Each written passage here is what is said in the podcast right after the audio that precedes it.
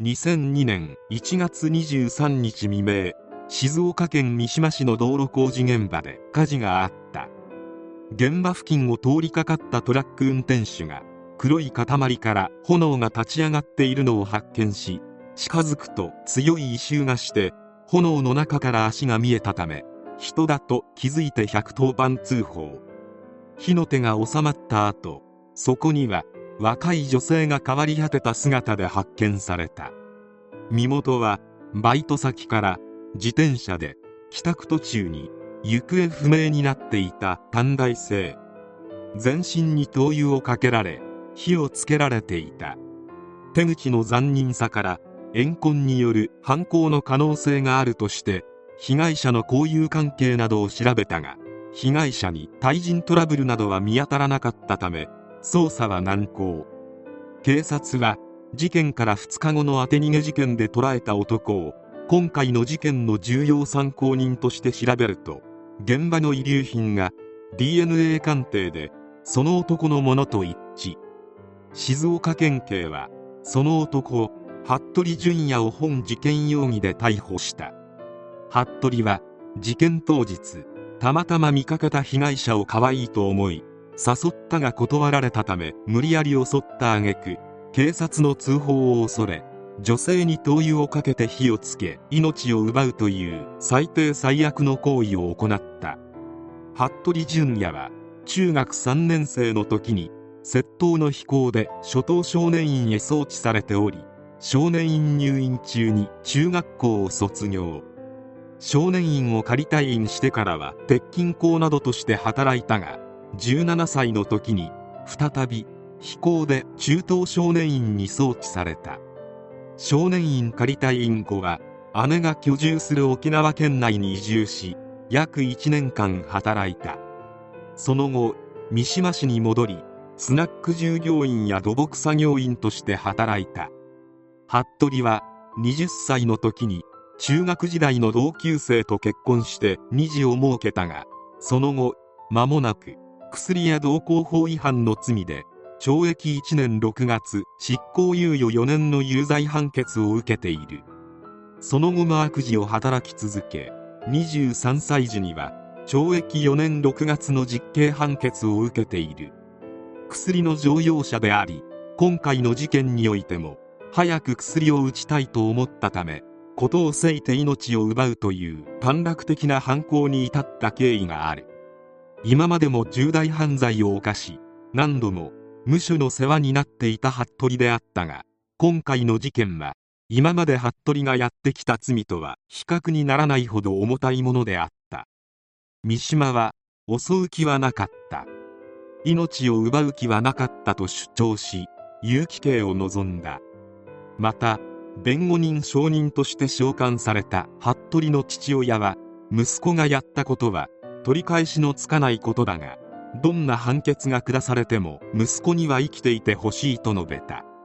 対して何の罪もない娘を行き当たりばったりで何度も犯罪を犯しておきながら反省すらしない最悪の男に突然命を奪われてしまった被害者遺族の怒りは計り知れるものではなく検察側は当然極刑を望んだ。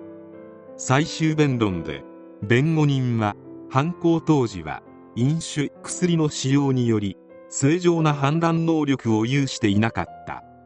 服部は真摯に反省しており強制の余地もあると述べて極刑回避を求めた。また服部も自分のしたことでたくさんの人に迷惑をかけて本当にすみませんでしたと述べ謝罪した。そして下された判決は無期懲役。極刑は回避された。遺族は愕然とした。これだけのことをしても極刑が下されないことに。しかしこの判決には有名な永山基準が絡んでいる。詳細な基準は様々あるが大雑把に言えば一般的には被害者数が1人なら無期懲役以下3人なら極刑。2人がボーダーラインといったところである。検察側も弁護側も量刑不当で控訴。そして高裁にて無期懲役は破棄され極刑が下されることになった。弁護人は閉廷後に被害者の数に言及しなかったのは残念。極刑にはならないと思っていたので不意打ちを受けた気分だ。判決は極めて重いと述べ最高裁へ上告。しかし上告は棄却され服部の極刑は確定した。1983年に永山基準が示されて以降被害者数が1人の事件で極刑が確定した犯罪者は少なからずいるがほとんどが金銭的な目的かもしくは人の命を奪った前科がある場合に限られており金銭目的及び命を奪った前科ともになかった服部に対し最高裁で極刑判決が確定するというのは極めて異例のケースとなった。服部は獄中にて福島瑞穂氏のような極刑廃止を支持する議員らのアンケートにてこう答えている。何を言っても言い訳になるが最も重い罪を犯してしまったからこそ死刑囚となった自分は命の尊さ大切さや被害者や遺族の苦しみ悲しみ怒りを知ることができた。死刑囚こそ誰よりも命の大切さを知っていることを分かってほしい。自分が犯した罪の重さを理解した上で毎日反省介護しているがいつ死刑を執行されて死ぬかわからないという気持ちを与え続けることは精神的拷問と同じで死刑執行だけはされたくない。被害者遺族には納得してもらえないかもしれないが生きて償いたいしできることなら被害者遺族と直接会って謝罪したいと思う。まだ被害者遺族への謝罪償いができていないうちに死ぬわけにはいかない。もし再び社会に出られたなら一生犯罪を犯したり悪いことをしたりしないという自信がある。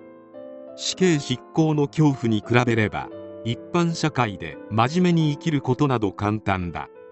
被害者遺族と同様に死刑囚も苦しんでいる。